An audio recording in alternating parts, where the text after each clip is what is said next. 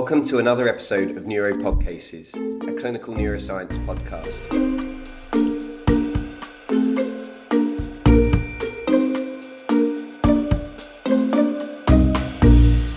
Hi everybody, my name's Josh Fulton. I'm one of the clinical fellows currently working at the Walton Centre. And we've been joined today by Dr. James Lilleker. He's one of the consultant neurologists at Salford Royal Hospital, who has a particular specialist interest in neuromuscular disorders. So good afternoon today, Dr. Lilleker. Hi, thanks, Josh. So the way we're going to run this today, we're going to ask a few questions about a general approach to the neuromuscular patients with a focus on a myopathic patient, if you like. And then we've got some cases to discuss as well at the end. So I guess to get us started, so before we discuss your clinical approach to myopathy, can we first of all discuss what are the potential causes for a myopathy and how you might divide them up? Yeah, I think that's a reasonable starting point. Everyone has a different approach to this. I think in my mind, I'd first separate things out into genetic or hereditary and then acquired causes. And the difficult thing about the genetic causes is that they can really present at any stage in life. They're not limited to just childhood onset disorders. But if you take something like myotonic dystrophy, for example, you can have, babies born as floppy babies, ranging from onset in childhood, ranging to milder onset quite late on in life. So you can't really base it purely on their age of onset.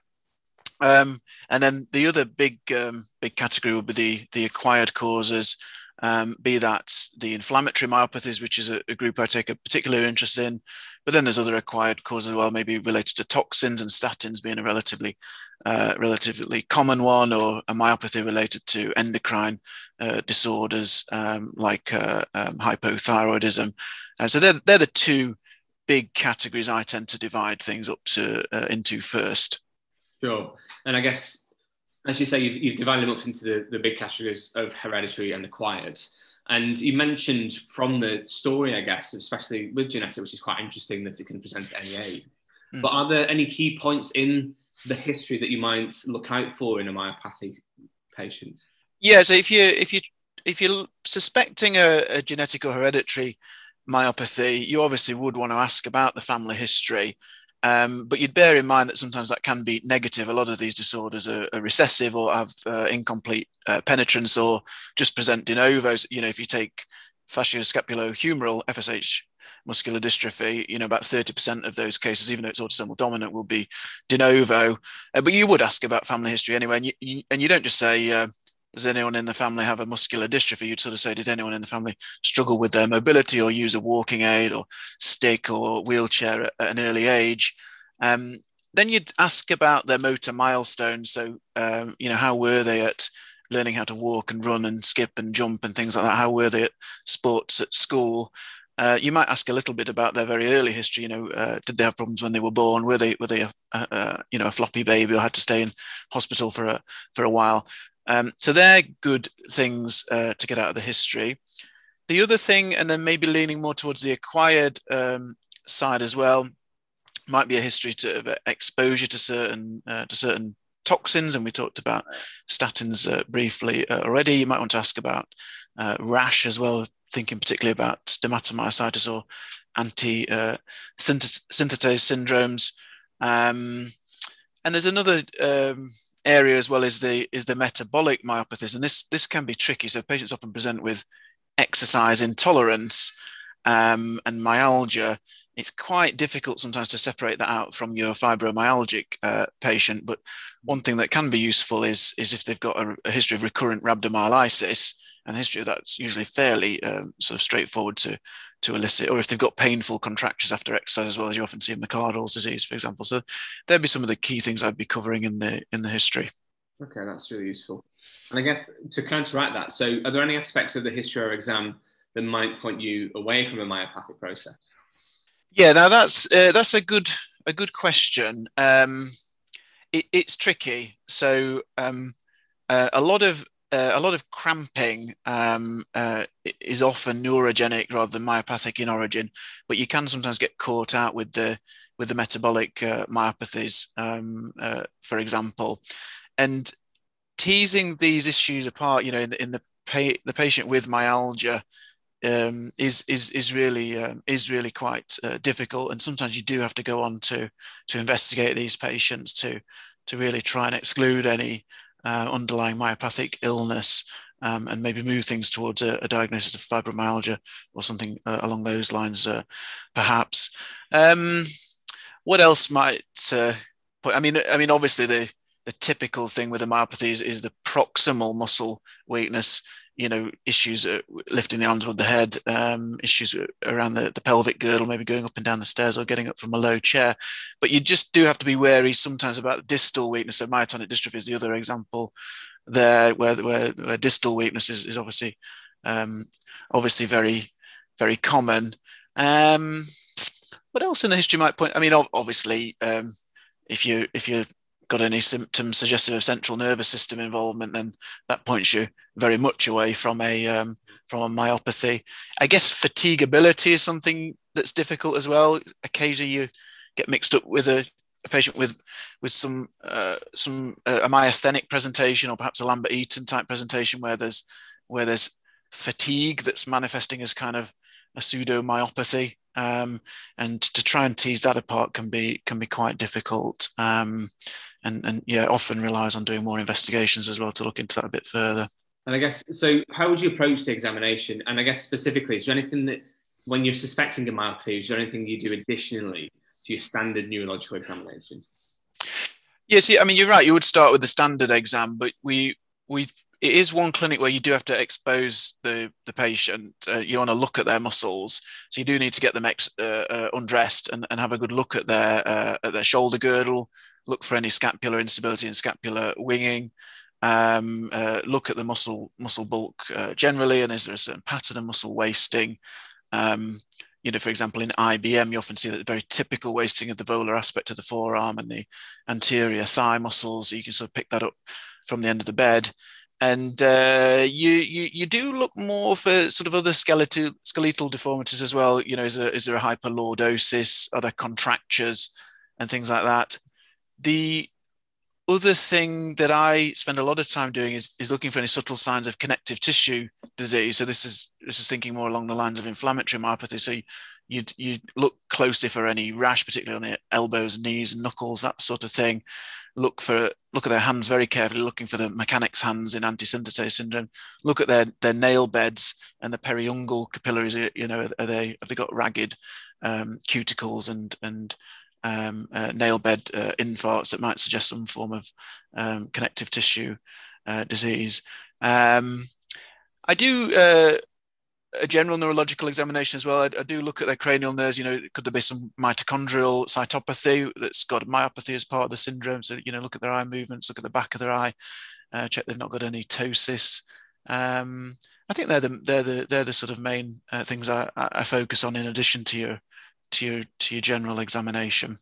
Sure. I mean, we've mentioned a broad range of differential diagnoses for myopathy. I know it's a broad topic. Yeah. Do you have any sort of routine investigations for all patients that you might send up as a basic screen before you think about further testing? We often will send a CK level as a basic screen. I mean, in general, I'm kind of against screening for myopathies just in the sense that they're quite rare diseases. So if you're in a context of low pretest probability, probably testing the CK can sometimes sort of open up a can of worms. But you know, in a setting where you're suspecting a myopathy, a CK is a useful starting point. And in most myopathies, it's raised, but not all. So it's not a perfect test in terms of sensitivity. And it's also not a perfect test in specificity terms either, because it can be raised in patients with, you know, motor neuron disease or other neurogenic problems, for example. But that's a reasonable starting point before going on to things like neurophysiology, muscle imaging. We tend to use MRI in the UK, but a lot of ultrasound is done in other countries, and then muscle biopsy and genetic testing as well. Okay. Now, just to briefly touch back upon the CK you mentioned, I know you obviously said about opening a can of worms with the testing of it, but especially in asymptomatic patients, do you have a threshold perhaps of a value in your mind, or do you have a value that you think to yourself, maybe there might be more at play here with the CK? When we've looked back at our cohort, it's it's often the patients with a CK level of less than about 1,000 where we struggle to make a diagnosis of a particular neuromuscular disorder. So in my mind, that's often a bit of a threshold. But the advice is generally, if the level is less than 1.5 times the upper limit of normal after a period of rest, then the likelihood of there being a serious cause for it is very low. So the first thing I often do is, and this is particularly in the patient that's perhaps into their long distance running or bodybuilding and stuff, is get them to rest for a good few weeks and check it again. And if it's less than 1.5 times the upper limit of normal for your lab, then it's probably just physiological. And you do have to take into account their general body habitus. You know, well-built people will just naturally have a higher CK. Black people, males have a higher CK than Caucasians and females. So you have to, and yet the lab just gives a standard number for the normal range. So you do have to kind of interpret the normal range in the context of the patient's demographics. Okay, so obviously that's some of the serum tests that is sent quite frequently, and I know you did mention further tests such as EMG. Or a muscle biopsy even. I mean, I guess first off with EMG, what role do you normally use for EMG? Is it between all patients with an EMG, or do you use a more targeted approach? Yeah, that's a good question. And it sort of leans on the fact that some patients with a myopathy, you can't necessarily confirm myopathic findings. I mean, I think most of my patients do end up having nerve conduction studies and an EMG done at some point, and you can occasionally get a kind of slam dunk diagnosis where, you know, for example, you find some myotonia in someone you suspect has got a channelopathy or something like that, and it's useful to exclude other causes of their presentation. So, you know, to exclude a lot of active denervation or something like that, or a severe neuropathy as a contributing factor in their muscle weakness. So it's an interesting test, and it obviously depends a lot on who's doing it as well. And you do need a good relationship with your neurophysiology colleagues. And in a similar way to what we mentioned about the CK, there are issues in relation to sensitivity and specificity. And I definitely wouldn't regard it as like a screening test for myopathy. It's a bit like doing an EEG in epilepsy. You're doing it more to kind of subdivide the syndrome rather than just to screen for epilepsy in general. And I think the EMG is a bit similar in muscle disease, really. So I think we'll move on now to a few cases, if that's all right. So yeah, great. We'll just get stuck in, and any questions, any further information, just let me know. So, so the first one we've got is a 49-year-old female who presents the 4-month history of progressive muscle weakness. So she's struggling to walk upstairs and describes aching of her muscles. She's otherwise well and not on any regular medications. On examination, she's proximally weak in her upper and lower limbs. So from that case vignette, is there anything else you might want to know from the story? Okay, so we've got a 4-month history. It sounds like some proximal weakness from the history and on the examination, and a bit of aching. And it's... I'm assuming there's no prior history. We've asked about those kind of red flags for genetic myopathies, no childhood onset symptoms, no previous episodes of rhabdomyolysis or sort of other episodes of unexplained muscle weakness. So you might be thinking more about an acquired myopathy, you know, thinking about the timeline involved there. So first on my list is around the inflammatory myopathies. You know, is there a rash? Are there any other skin changes? Is there any other extramuscular involvement to do with, you know, perhaps interstitial lung disease or something along those lines? So I think they'd be the first things I'd be asking. Okay, and I guess just to elaborate a little bit on the rash elements that you talked about. So is there any particular rash that would be of interest? So there are some classic rashes of dermatomyositis, so the heliotrope and the Gottron's papules. So you'd certainly be focusing on the face and on their elbows and knuckles. And there's other rashes that you can see as well, as sort of shawl signs, a rash around the sort of shoulders, the V sign in sun exposed areas on the anterior chest wall. There's a sort of Holster sign as well on the sort of lateral aspect of the hip. So there's certain, it can be tough. Some patients do have a little bit of a malar sort of redness, and that's just their complexion. But usually in a typical dermatomyositis case, it's not just the face. You'll often see some involvement of the extensor surfaces, like we discussed in this sort of V sign on the front of their chest wall as well. The other group of rashes is in the anti-synthetase syndrome, and the classic one there being the mechanics hands. So here you get in on the kind of lateral aspect of the fingers, this thickening of the skin there, and it's sort of all the way down the lateral aspect, particularly of the first of your index finger. So you'd be looking carefully for that as well. There are other skin signs you can get in dermatomyositis, like ulcers and splitting of the skin as well, which you'd see in more severe cases. And in rare cases, you get things like calcinosis as well. So you can actually feel nodules beneath the skin, which the patients often complain of bitterly in terms of pain.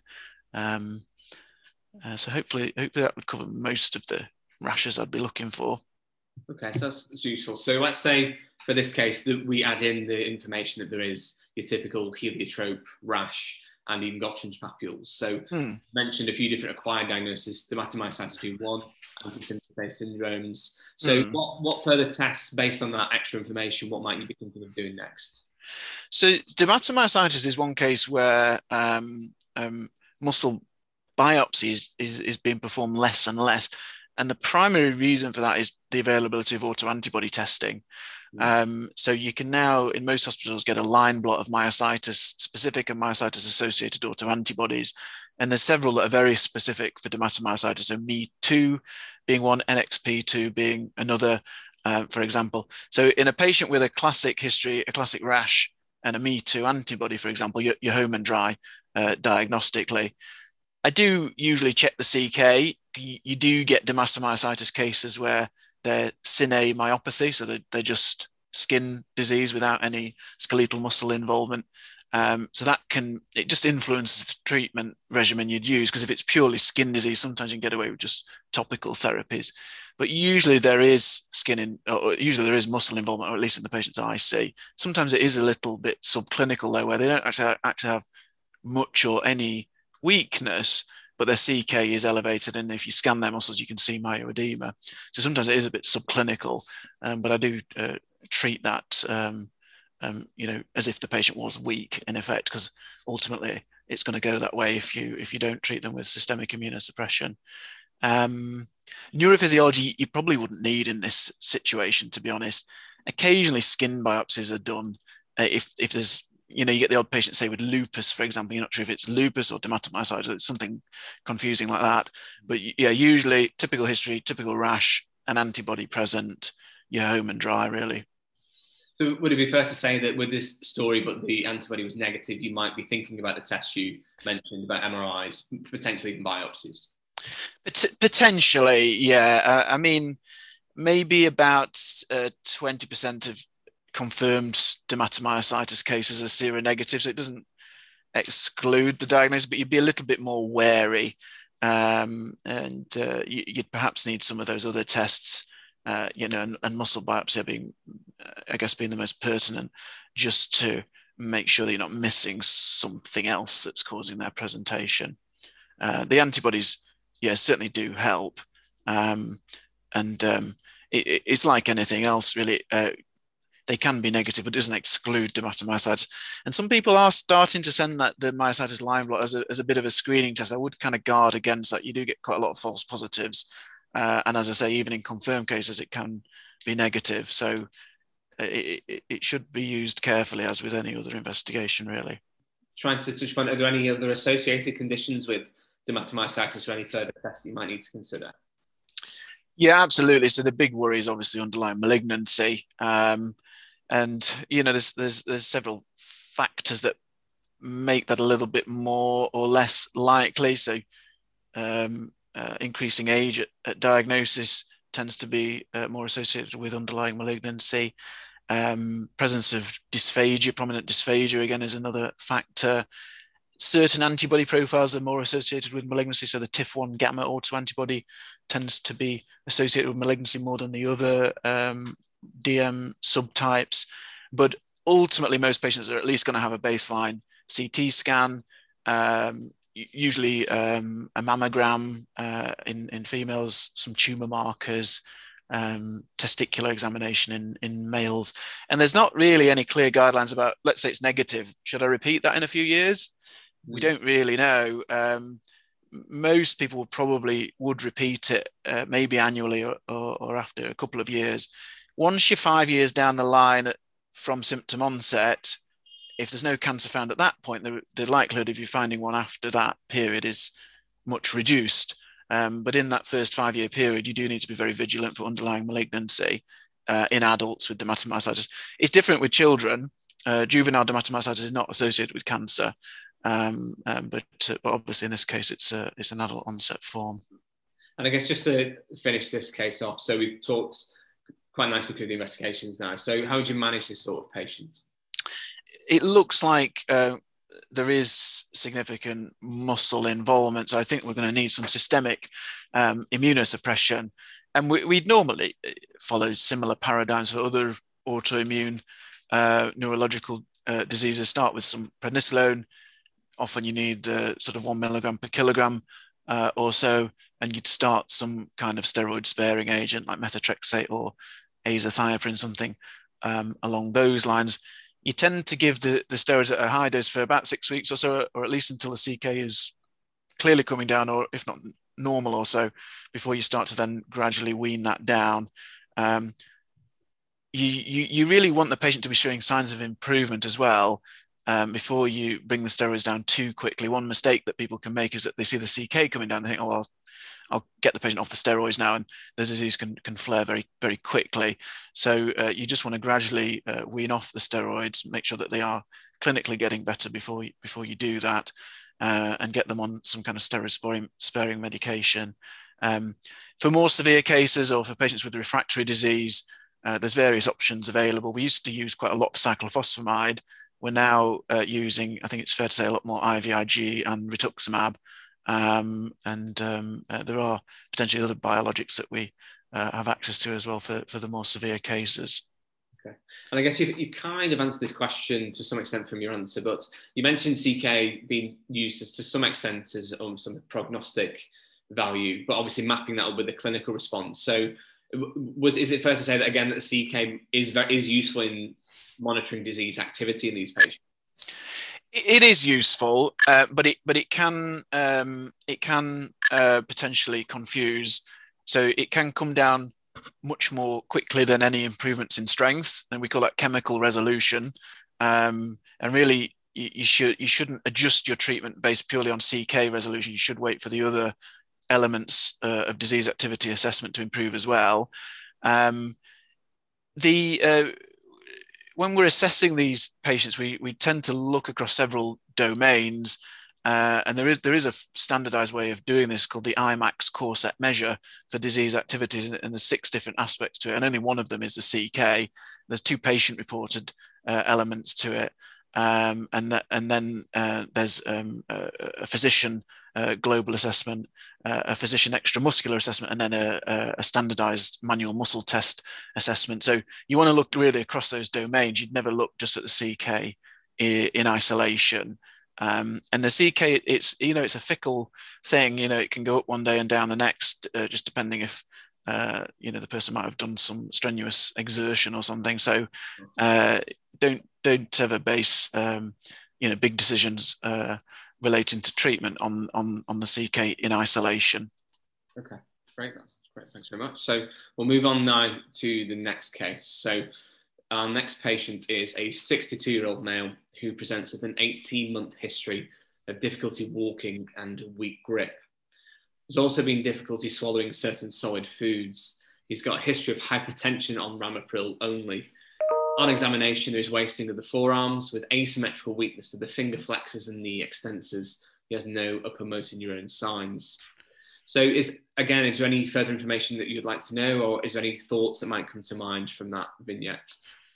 Well, I mean, it's a pretty classic presentation, isn't it, Josh? I don't. There's not many other things this could be. So there's really not many diseases that cause this typical pattern of weakness, where you've got weakness of the finger flexors and wrist flexors, and then also of the knee extensors, in combination often with dysphagia in sort of more elderly people, and that disease is inclusion body myositis.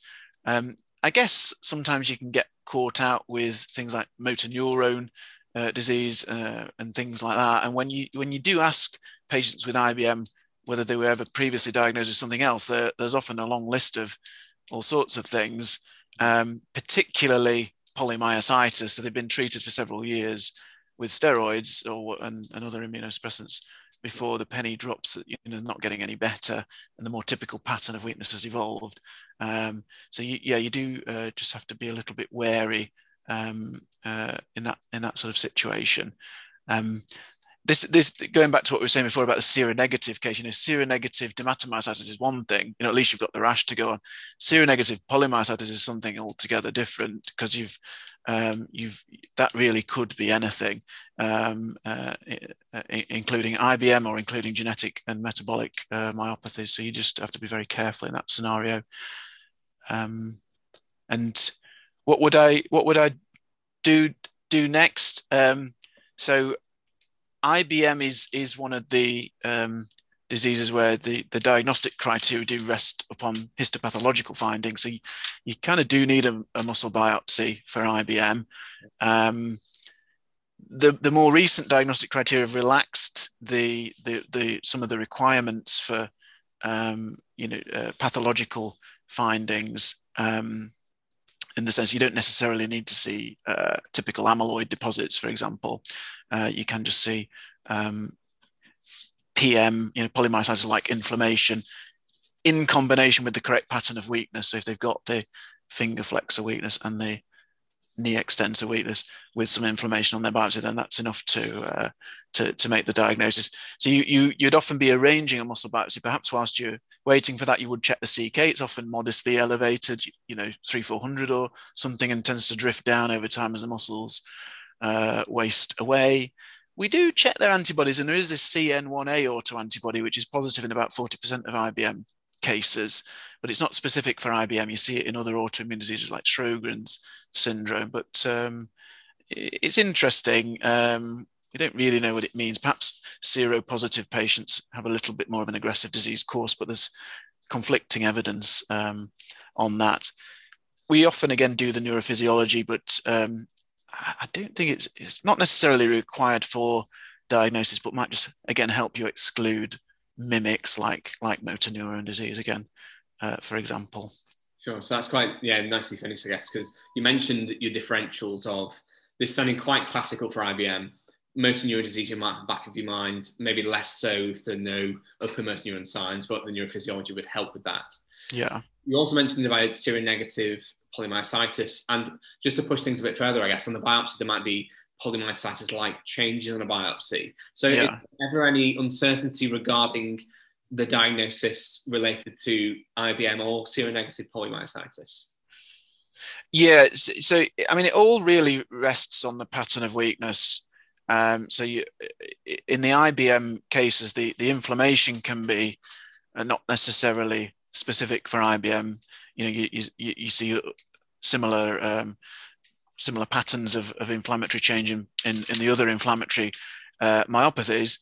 In the sort of textbook IBM cases, obviously you see those inclusion bodies, rimmed vacuoles, amyloid deposits, and other proteinaceous deposits, P62 and TDP43 and things, but you don't necessarily need to see those. So what you have to do is go back to the patient and really examine their pattern of muscle weakness very carefully.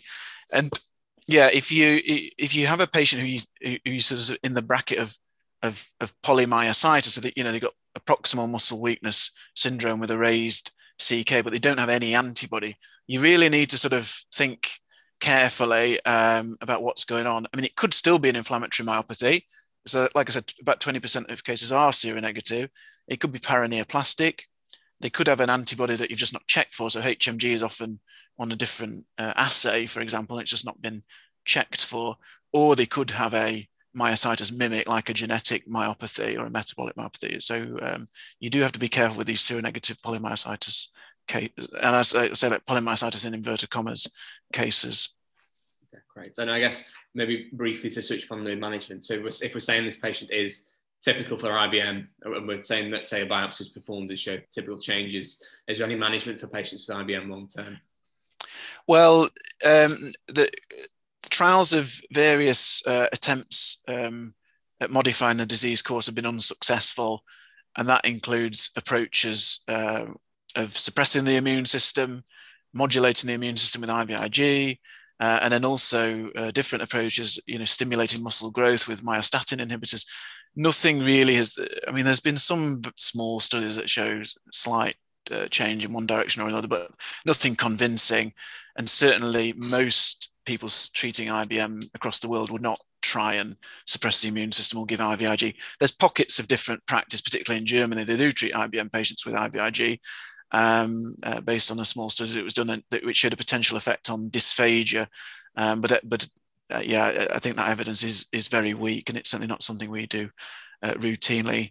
It's like a lot of other areas in neurology. Just because you can't cure the disease doesn't mean there's nothing you can do. So we look carefully at their swallowing function and try and get a peg tube or similar inserted, ahead of time, and think about their nutrition carefully. We try and get a good physiotherapist involved, or get the patient into a neuromuscular centre for exercise, which I think can slow down the progress. You can certainly strengthen unaffected muscles and allow those to compensate for the muscles that are weak. But I think even in the muscles that are affected by the disease process, you can stabilize their strength for some time. And there used to be this kind of dogma that if you've got myositis, you have to rest. You can't, you mustn't do any exercise because you'll damage your muscles. But that really is not true, and has not been borne out in any evidence. So as long as you've got a sort of sensible physiotherapist on board, exercise is important to do. And there's lots of other sort of aids and adaptations that patients with IBM can sometimes benefit from. So knee instability is a big problem. So knee braces, which can be sort of active devices as well, which sort of help stabilize the knee as you're walking, as well as other things to help with the issues of grip, can often be helpful. So if you get a good orthotist or occupational therapist involved, that's really helpful sometimes as well. Okay, great. Thanks very much. So we'll move on to the next patient. So we've got a 64-year-old male who was admitted to an MAU with a 2-month history of symmetrical proximal muscle cramping and weakness, that had noticed his urine becoming darker. He was commenced on atorvastatin therapy 6 months ago for hypercholesterolemia. On examination, there was weakness of the proximal lower limb muscles. So again, is there anything else you would like to know from this case vignette, or is there any further investigations you'd like to consider? So it sounds a little bit like, with the urine becoming darker, it sounds a little bit like the patient's going into rhabdomyolysis, which is unusual for inflammatory myopathies. It's not a common complication. So maybe in the back of my mind, although he's a little bit old for it, but it's not impossible, you might ask about previous episodes of the urine becoming very dark, or having episodes suggestive of rhabdomyolysis. You do occasionally diagnose McArdle's in older people, and like other metabolic problems, in the past it can have had episodes of symptoms, but then it can become just a progressive, permanent myopathy rather than just those episodes of symptoms. So you might ask about any previous episodes, although obviously the big elephant in the room here is that atorvastatin treatment, which does make you worry about some kind of statin-related myotoxicity. And I guess that falls into three broad categories. There's a sort of milder end of the spectrum where, a bit of myalgia, slightly raised CK, and you stop the statin, it sort of goes with, the GPs are very used to managing that.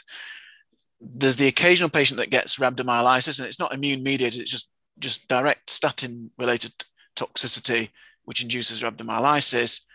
And then there's the third category, which is very rare, but certainly is something we'll all probably see during our careers, is the immune-mediated necrotizing myopathy, which is an immune-driven process associated with HMG CoA reductase autoantibodies, and will persist despite withdrawal of the statin.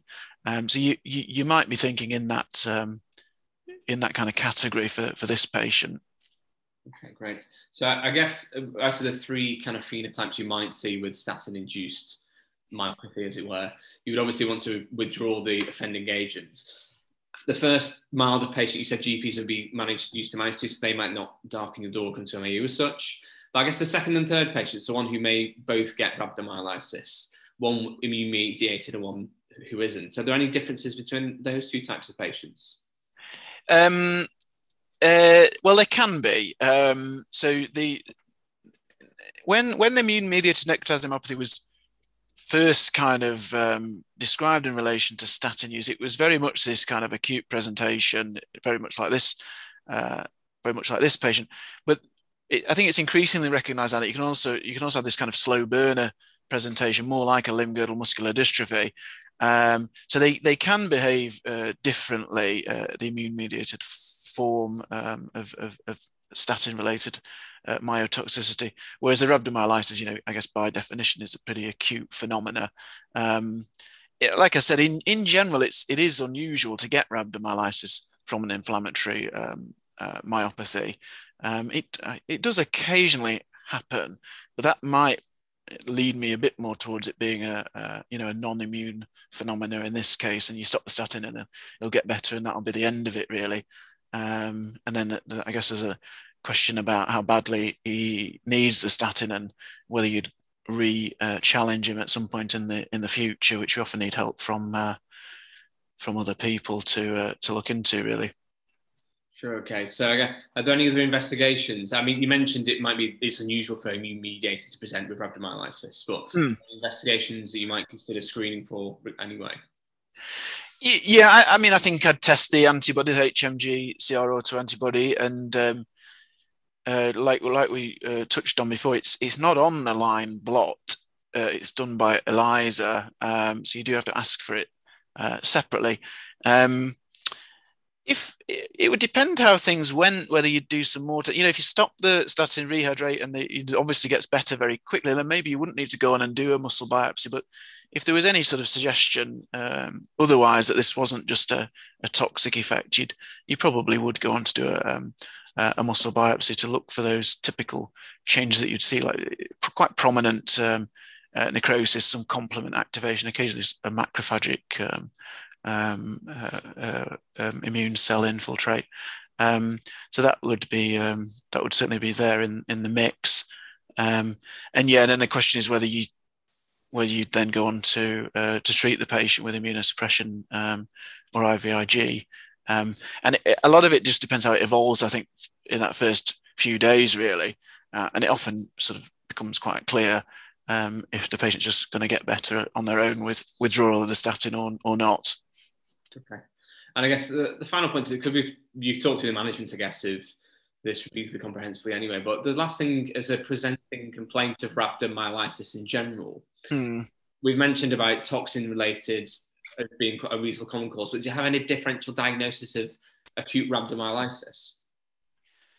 Yeah, well, there's a long list. I guess there's a couple of obvious things like muscle trauma and stuff like that, which hopefully would be just clear from the end of the bed.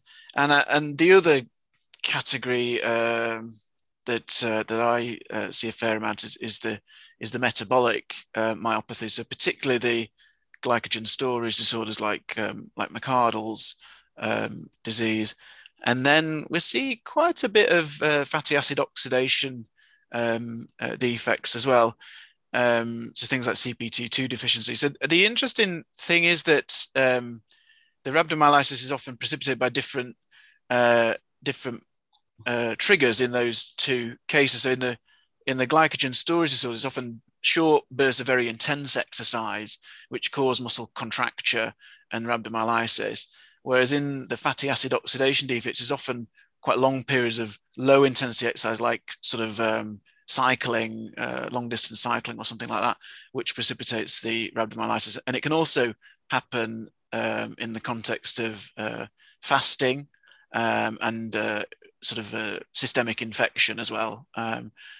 So they'd be the other things I'd be thinking about in your rhabdomyolysis case. Okay, great. Thanks very much. So we've just got one more case to discuss. So we've got a 25-year-old female presents with a long history of weakness. She was described as clumsy as a teenager and has progressively struggled with tasks such as carrying her children.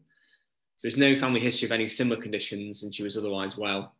On examination, there's wasting around the shoulder girdle and the thighs, with marked weakness of hip and shoulder movements, with relatively preserved strength distally.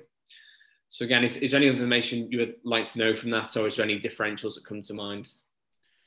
So this is a difficult one. So it would be the same approach as before. You know, could this be acquired or could it be genetic? So asking those similar questions about any sort of suggestion that this could be an inflammatory myopathy or toxic myopathy or an endocrine myopathy or something like that. I guess we're getting a suggestion here that this is a long-standing process which is gradually getting worse over time. I certainly want to know more about her motor milestones during childhood. I certainly want to know more about the family history as well. I think that would be a useful starting point before thinking about what to do next. And the problem, I guess, if we're moving towards genetic myopathies with limb girdle weakness, it's a sort of poor differentiator, really. The list of potential causes there is pretty long, but some of the things that do cross your mind, you might start even with manifesting carrier of a dystrophinopathy. So Becker Duchenne, obviously the classic presentation is young boys, but female carriers can manifest often with myalgia and weakness, so that's often worth considering. Doesn't sound typical, but you always remember the two common genetic myopathies, myotonic dystrophy and FSH. There isn't that suggestion of myotonia or distal weakness, but you'd certainly look for it. And around FSH, obviously you get the scapular girdle, shoulder girdle weakness. And you can get some hip girdle weakness, but it does tend to be more the knee flexors and a foot drop that you get there. But you'd certainly be looking for scapular winging and facial weakness when you're examining. And then I guess finally in my mind, you're into the limb girdle muscular dystrophies. And the problem here is there's just too many conditions to memorize. But the common ones in the UK are calpainopathies, dysferlinopathies, and anoctaminopathies, which kind of, some people seem to be able to differentiate them clinically. I think it's very tough. Calpainopathies have a lot more contractures. Dysferlinopathies, you often get this posterior calf wasting pattern. Anoctaminopathies, patients tend to be a bit older, and it tends to be posterior thigh that's predominantly affected. So you sort of try and differentiate them. But this might be a case where you'd be thinking about early genetic testing to look into this in more detail. Of course, first you just want to make sure that you are dealing with a muscle problem. So the patient will probably still have a CK level done. You probably do an EMG just to check it's myopathic, or at least not showing some other other sort of alternative explanation for the problem. And then, of course, in the past, it would have been muscle biopsy first, but now often we're doing gene panel testing or whole genome sequencing to look into this sort of problem. The thing you have to be a little bit careful about is that the gene panels don't necessarily test for everything. So, for example, FSH is a different test. Myotonic dystrophy can be different depending on what panel you request, and sometimes the tandem repeat disorders and things like that aren't routinely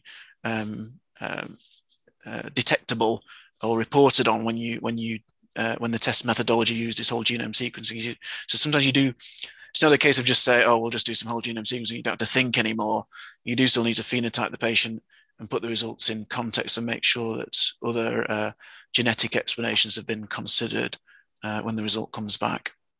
Yeah, because I guess you mentioned some clinical clues in you, which was nicely talking through the differentials like myotonic dystrophy or FSHD and those things you may pick up, rather than just it being the proximal weakness as a whole syndrome.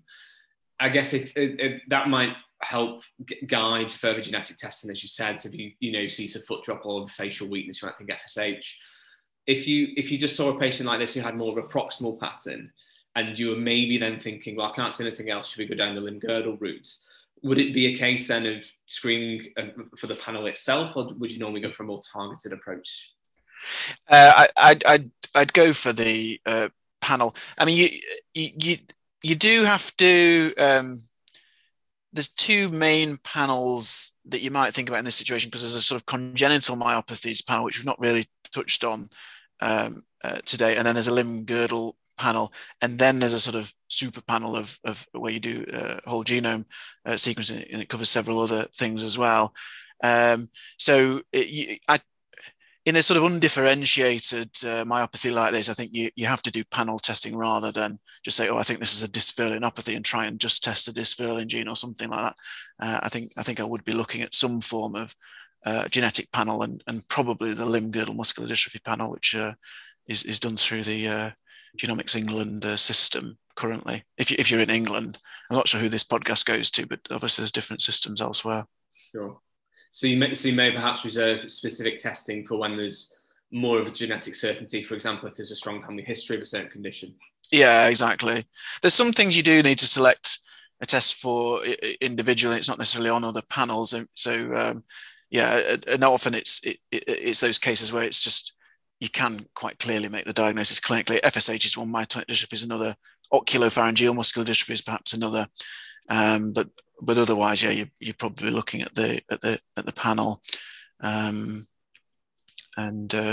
taking it from there. There are other caveats which we probably don't have time to discuss, particularly thinking about mitochondrial cytopathies as well, because the problem obviously with our genetic testing, usually it's obviously done from blood, from DNA derived from white blood cells, whereas genetic cytopathies have this issue of heteroplasmy, where different tissues can express the mitochondrial genome differentially. So in those cases, sometimes you need a tissue of interest. So, actually doing genetic studies on muscle tissue, for example, or and that sort of thing. So that's another caveat sometimes I think about with genetic testing. I guess the point I'm making is it's not as simple as just ticking a box on a form and thinking everything will be sorted out, because unfortunately you'll just get a whole list of variants of uncertain significance and be no further on with the diagnosis.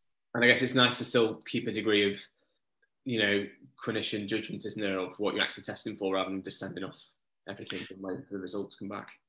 I think so. And, and it's not just a case of patting our own backs or whatever, and there is an issue of underdiagnosis of genetic myopathies. I think in general the more widespread availability of good quality genetic testing is really a big step forward, but it just has to be carefully interpreted.